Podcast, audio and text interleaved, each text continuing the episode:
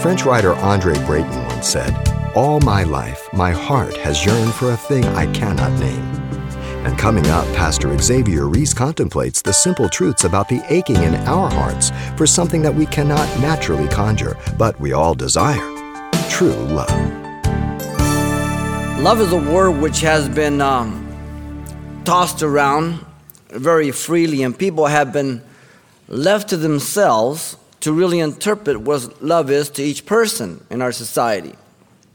You see, man is not only unable, but he's void of this quality and type of love which um, God requires each Christian to love with love for God and love for each other.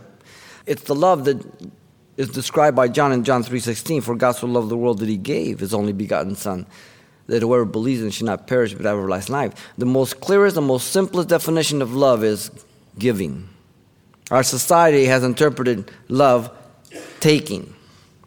We don't need to be taught to take. That comes natural. You don't believe it? Watch your kid when he's three, four years old and he goes out to play with others. He doesn't give others his toys, he takes others' toys. Mine is what he says. Love for Christ is revealed in the recognition of our many sins forgiven.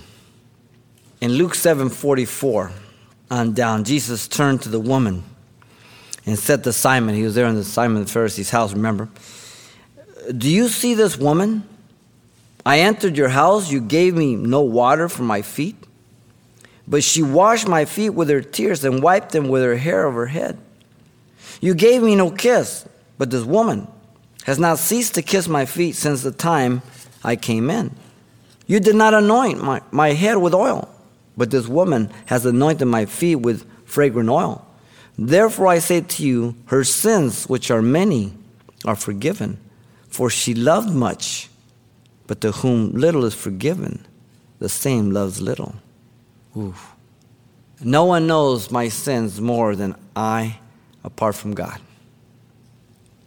My love for God will be in direct proportion to the amount of sins He's forgiven me. The lack of this is taught in the parable of the wicked servant in Matthew 18 21 to 27. Remember when the master forgave him everything, millions, and then he went out and got the guy their own pennies?